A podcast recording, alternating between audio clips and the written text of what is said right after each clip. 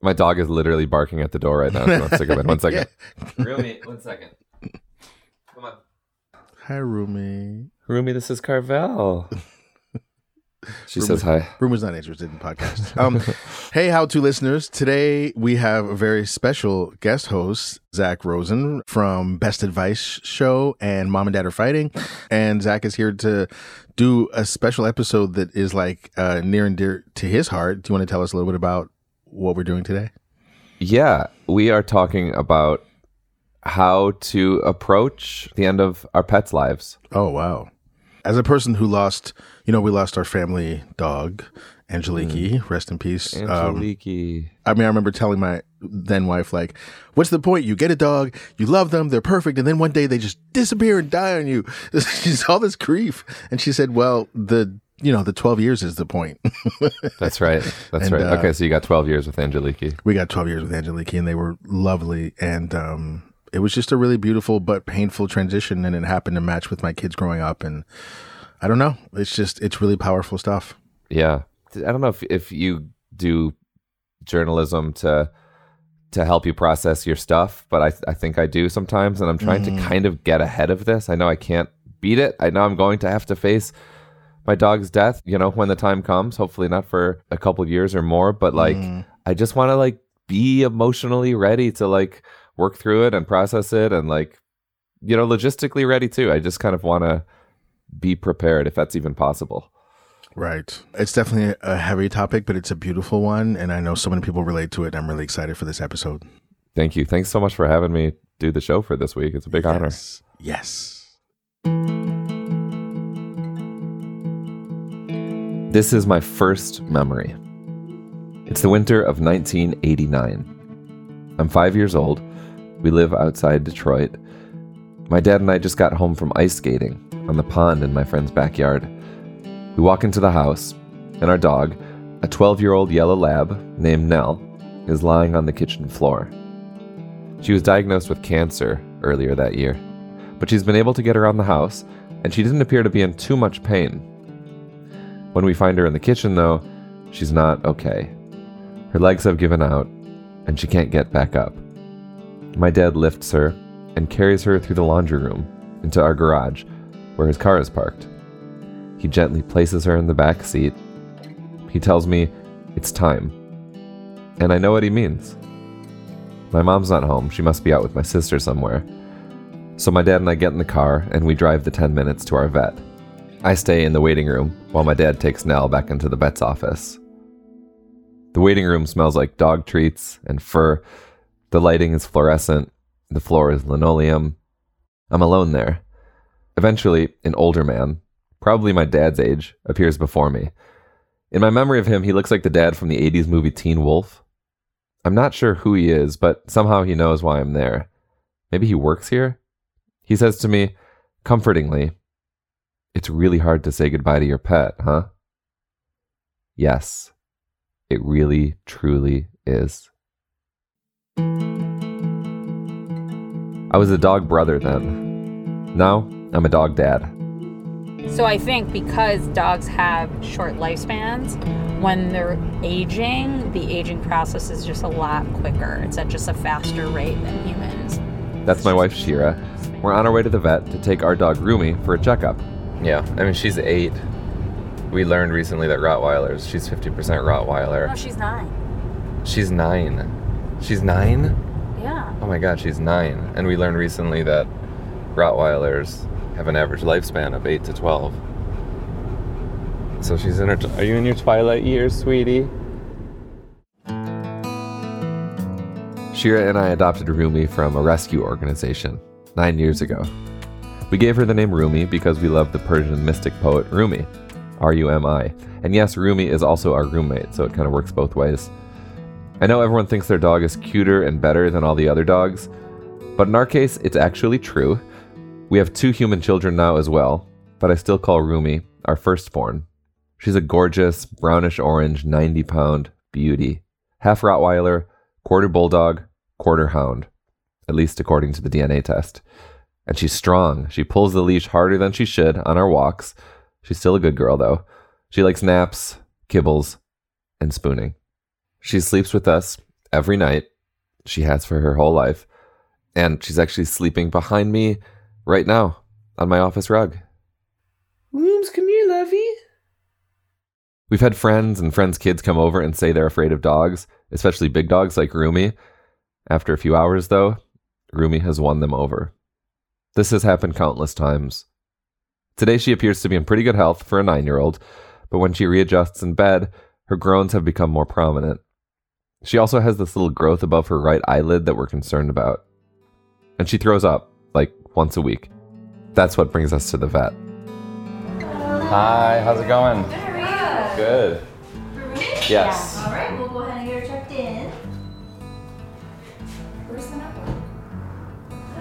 Usually on How To, there's a listener asking a burning question they've been wrestling with. Well, today, I'm the listener with the burning question What can and should I be doing to prepare for the final phase of my dog's life? I'm going to talk to two animal lovers who have thought a lot about the end. One's a pet owner whose love for her dog is inspirational, and the other is an end of life veterinarian with so much to teach us. Not only will they help us navigate one of the saddest moments of our lives, but by thinking through this question before something dramatic happens, there's something beautiful to be gained. Stay with us.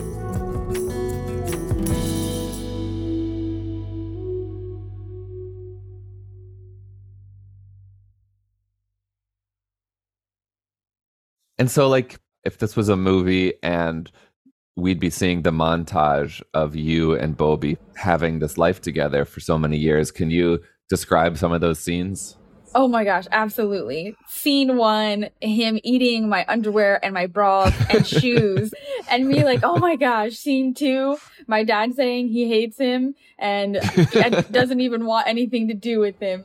That's Gabby Santos. She was 17 when she became mom to Bob'i, an excitable miniature pinscher puppy and that was like 2000 and what four or something like that so this okay. wasn't when it was cool to have dogs right this wasn't like when everyone's like oh let's take your dog inside of like grocery stores and no that was like right. still a taboo not a thing but your girl was uh-huh. doing that how much does he weigh at that time he would weigh maybe like maybe five pounds so he was kind of oh. like a small yorkie when he was younger oh. and then okay we're going through the scenes now we head out to outside. Oh my gosh, outside was our thing. Throwing the frisbee, he would terrorize all of the plastic balls. So that was another scene.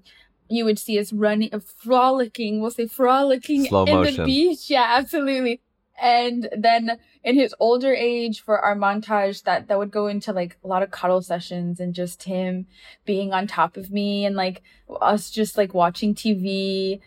And when did you start noticing a decline? I would say when he got to be like 16. And then right after he turned 17, Bob'i had a seizure when Gabby was away from home.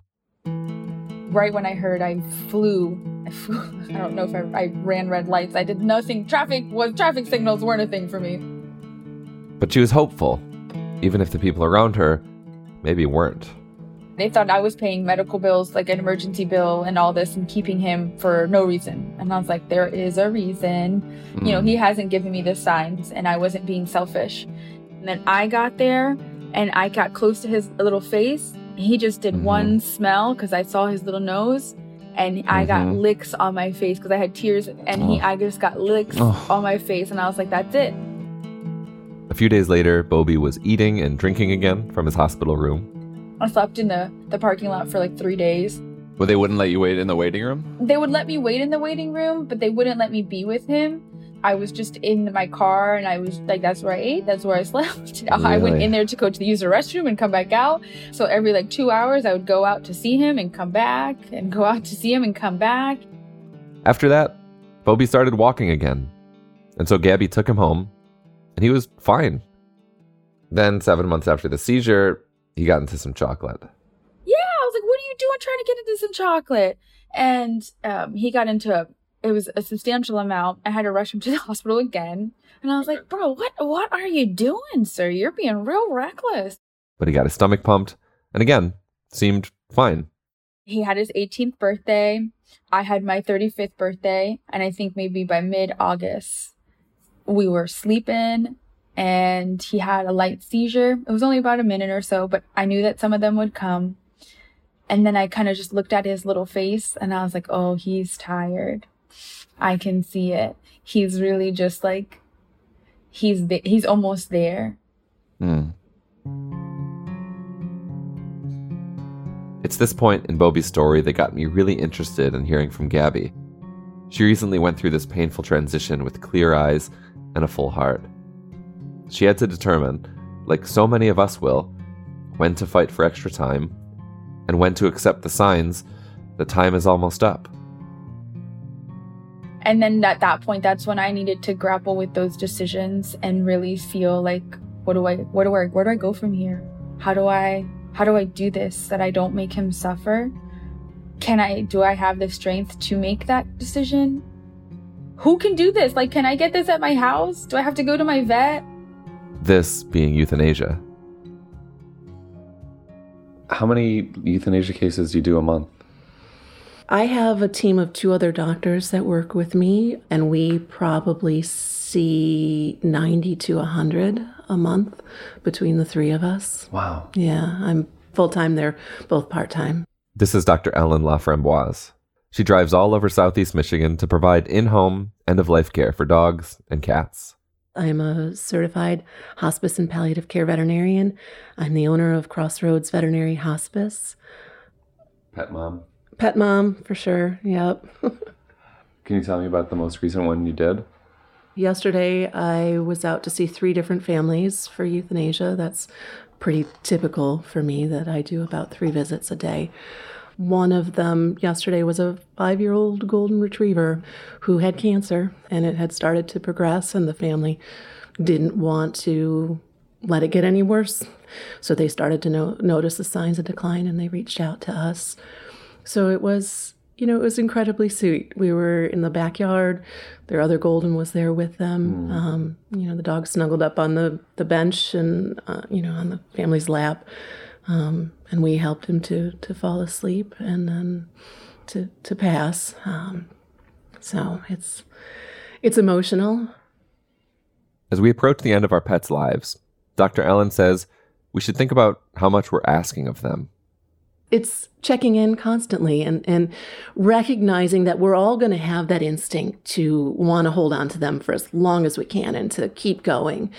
But when we step back and we look at it from our pet's perspective, you know, is this the right thing for them? Do we need to ask them to keep going in the way that things are today? Or is it time to to allow them to rest? And so it's less so checking in with our pets and more so checking in with our relationship to them or I, I think it's a I think it's it's both, right? Because you know, I, I always say our, our pets have a say in this process. I've had patients that are incredible patients. They'll take a pill no matter what. They just keep trucking along without being upset by the process. And I have other patients where it's a fight to get them to take any medications, or it's a struggle to get outside to do just the basics. And it's okay for us to step back and look at that and, you know, again, assess is this the right thing for them?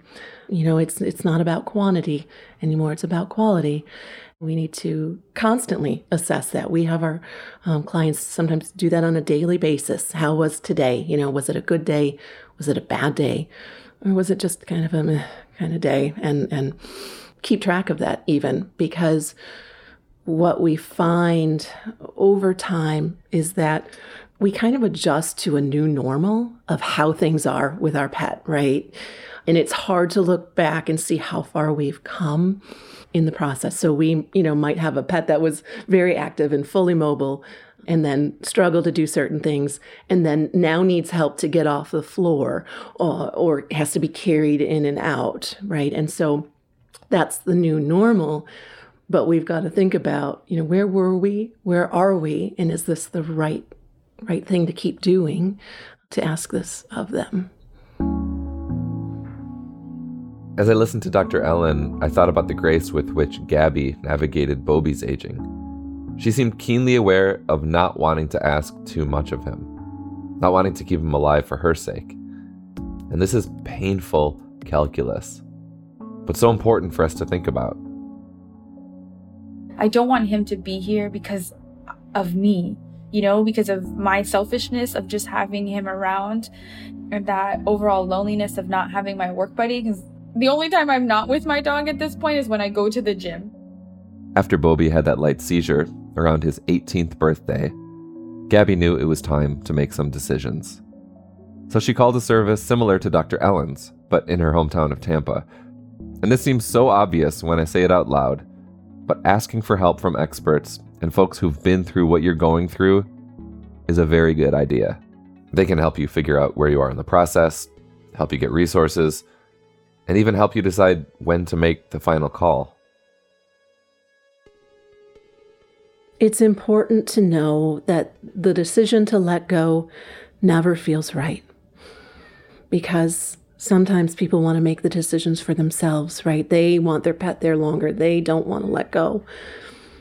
But at that moment, it's it, it can't be about us. It has to be about your pet and recognizing what's right for them. And we look at the time, right? When when we make this decision as a window of time. And that window opens when we get a terminal diagnosis or when we start to see that that end of life decline. And that window closes when we get into crisis. And now we don't have a choice anymore. We have to make a decision. And for some families, they wait for that crisis because they need that certainty. But I find that it comes at a cost emotionally because what you remember is that crisis. As you heard, 18 year old Bob'i was really slowing down, giving the signals that maybe it was time. Man, I thought to myself, if I keep, if I continue, then this is just going to be for me and my parents, honestly, and my parents as well. And I sat and with them and we had a really deep and thorough conversation of like, what does this look like, guys? Like, do you see what he is right now? Do you guys really want to get him to the edge of the end? Or do you uh-huh, want to see uh-huh. him right now, how he is right now, that he's still capable to walk and he's still this and the other? And, and that's, right. they agreed that you're like, you know what? I agree. And I was like, okay, so I'm going to ma- make this day. This is the hardest decision I'll ever have to make, but I'm going to make it. And that's what's going to happen. And and that's it. I was just like, it, and I, I knew a Friday would be a good day because they don't give you, unfortunately, despite the fact that he's my child, they don't give me bereavement for fur babies. That needs to change. I think so too. I chose a Friday so that I can have a weekend. Gabby opted to do the euthanasia at home. She made an appointment. When the vet arrived, she did a medical evaluation of Bob'i with the family gathered around. And she kind of she kind of just gave me that head nod of like, yeah, I can see why you're kind of doing this. They do some rituals like they make clay prints out of Bob'i's paws. And then it's time. Like we were all like taking our turns and holding him and then she's like, "Okay, I have to say, are you ready? But I know you're not. But are you ready?" I was like, "Okay." So we took a few photos and then that's when um she's like let's sit down. And so I sat down on the couch and then I put a blanket on my lap and I laid him there and he was he was tired already that day. Um, and uh, then she gives him like a sedative just so that he can be groggy and sleepy. Is that like a um like a pill or a shot? She gives him a shot and everyone gave him like a couple more pats a little bit more love and then from there she was like okay now i'm gonna give him this one and this is going to be the last one thankfully she doesn't say this is like now we're gonna euthanize him she right. kind of just uses terms that it is not harsh but it's still yeah. you, you, get the point. point and then i was just I, I i held him at this point kind of closer to my chest and she gave him the last one and i was just petting him and smelling him and loving him and kind of just whispering in his ear um, all the little things that I would normally whisper. And and then that's you know he just he left us. Um, it was, as you can see, su- still super emotional and still super raw for me. But at that moment when it happened, I was just, wow, how much how much at peace he was too. Mm. I didn't have to put him in a car to make him anxious to walk into Mhm. a vet. He was just in my arms and he was just at peace. And then I'm at peace. It was just really awesome. And then she was kind. There was she wasn't like I need to take him now. She gave me still some time, and then my parents and my dad um, and my brother kind of just like put their arms around me. and We all had like a, a hug with him while I had my I had him in my arms, and she has a nice little basket with a, a nice pillow. She let me walk him out to her car. She delivered him to the crematorium. It was, it was again like our own little funeral, but I can cry loud. I can ugly cry. I can Kim Kardashian cry. I can do all those things and still not feel judged. So that was nice.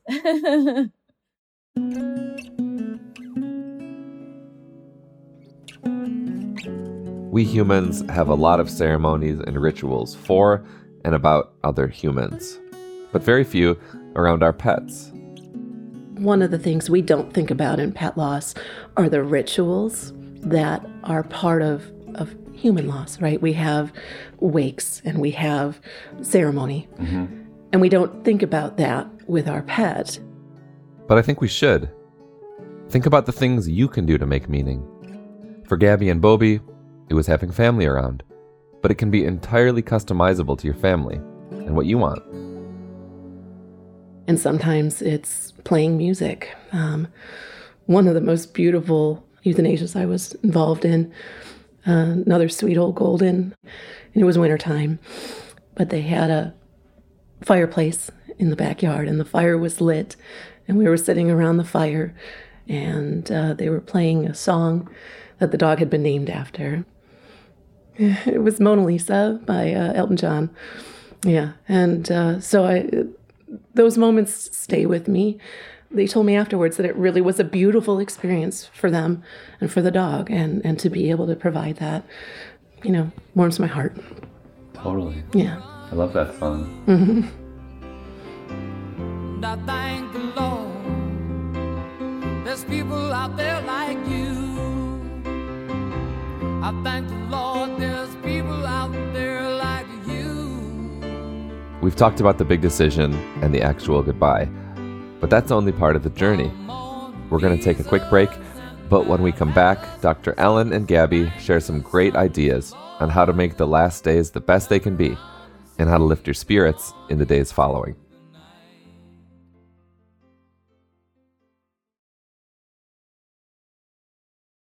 At the top of the show, I was at the vet with my wife Shira and our dog Rumi. She's been puking a lot. And our veterinarian wondered maybe Rumi has what she calls empty stomach vomiting.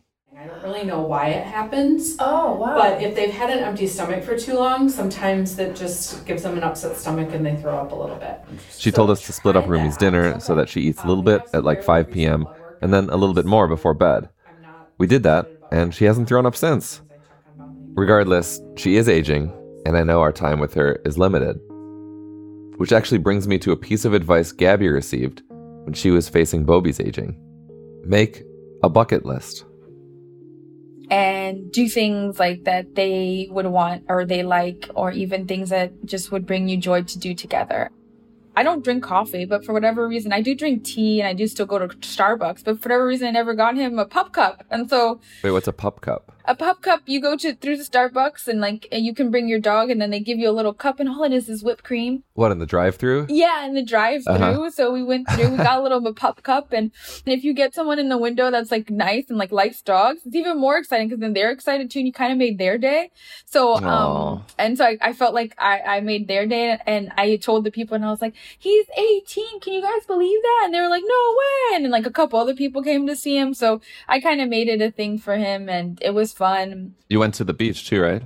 Yeah, my dad was able to join him and I, and that was the Friday that we had everything planned. So that day we went to the beach, the three of us. I took some photos of us, I took some photos of him. And I know, like, again, you can, he's fragile, he's a bit weak at this point, and I was like, let's put him in the water, Pops. Let's see what he does. And see if he, and he put him in the water and he gave me a couple little paddles. And I was like, oh, yes. Oh, you know what you are. And it was so nice. And it was just perfect. We had I put I wrapped him around the towel and we came um we walked back in and he gave us kisses on the way back in and it was just everything about that little moment was just really wonderful. It really Mm. just was. Dr. Ellen endorses the bucket list. It'll give us a little control during a sad time. Also, it'll make the end of our pets' lives ring out with love and light, despite the pain we're about to experience. I had one client who was a school teacher, and so she was off during the summers, and she knew her dog was was getting older and that, you know, he might not be with her much longer, and so she spent that entire summer taking him to you know two or three pet stores a day. He loved to go to the pet store, so she would go, and they would visit, and they got to know all of the pet store employees, and he loved it. Something else Gabby did before she said goodbye to Bob'i. And let me say, this is such a good idea. I'm definitely going to do this with Rumi. She got merch. And emotionally I was like, "Oh my gosh, Gabby, how can you take care of yourself because this is going to be a blow. How are you going to show up for yourself?" I know that gifts are going to be it. So let me send myself little reminders of him. I found some place that did socks with his faces on it. I found some a lady that she does like picture portraits. Um, I did. I found someone else that did portraits through water painting. Um, I found someone else that did a keychain. I did like just so many little gifts, and then I would send them to. I just put them in random days. So you ordered all the stuff and it was like a staggered delivery schedule. So it would just come whenever. when I would be home and look at my mail or whatever it was, I would get small surprises of Bob'i and they would be like I was getting small hugs and small kisses from him. And I needed that. I needed that so much. I needed moments of reminding of how the love that we shared was this powerful. And these little things are just tokens of him that I can carry for the rest of my life. Mm. Sending yourself sporadic pet merch is incredibly imaginative, but it may also not be for you. Grief is complicated. Some people really don't like physical tokens or pictures popping up and crashing over you like an unexpected wave. So, if you can, think about how you would like to remember your loved one and plan accordingly. And also remember that grieving someone you loved is not silly or shameful. Just because you're grieving a pet doesn't mean you shouldn't still lean on your support systems. Throughout this whole process, it strikes me that you were and are very good at asking for help. it comes with experience of seeing. I have lost a lot. Um my first loss was one of my grandparents when i was like 13 and i saw what the grown-ups weren't doing and it was the asking for help and realizing that if they would have it would have made things easier. And so i knew in this moment i was like ah let me try to take this on by myself that would be a really stupid idea I was depressed already, but I didn't want it to be like one that I couldn't come back from. You just don't leave out the community in your moments of grief because it's just so much. It means so much. You want to close everyone off, you don't want to do it, but allow people to show up for you. Amen. And another really poignant thing it seems that you've uh, embodied throughout this is the idea that it's just as important to take care of yourself as it is to take care of whomever is dying. Yes, you're right, Zak. Uh, one of my favorite quotes is the one that they tell you in the in the airplane. You gotta put your mask on before you put their mask on, because if you don't put your mask on, you can't help anyone else. I, I love that, and I always I use that constantly.